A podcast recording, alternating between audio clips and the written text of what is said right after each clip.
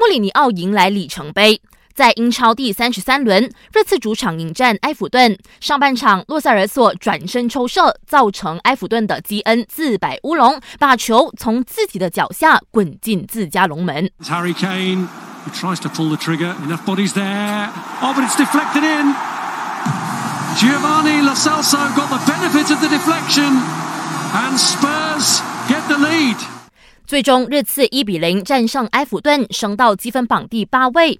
穆里尼奥也成为了英超历史上第五位收获两百场胜利的主帅。曼联证实与中场大将马蒂奇续约到二零二三年。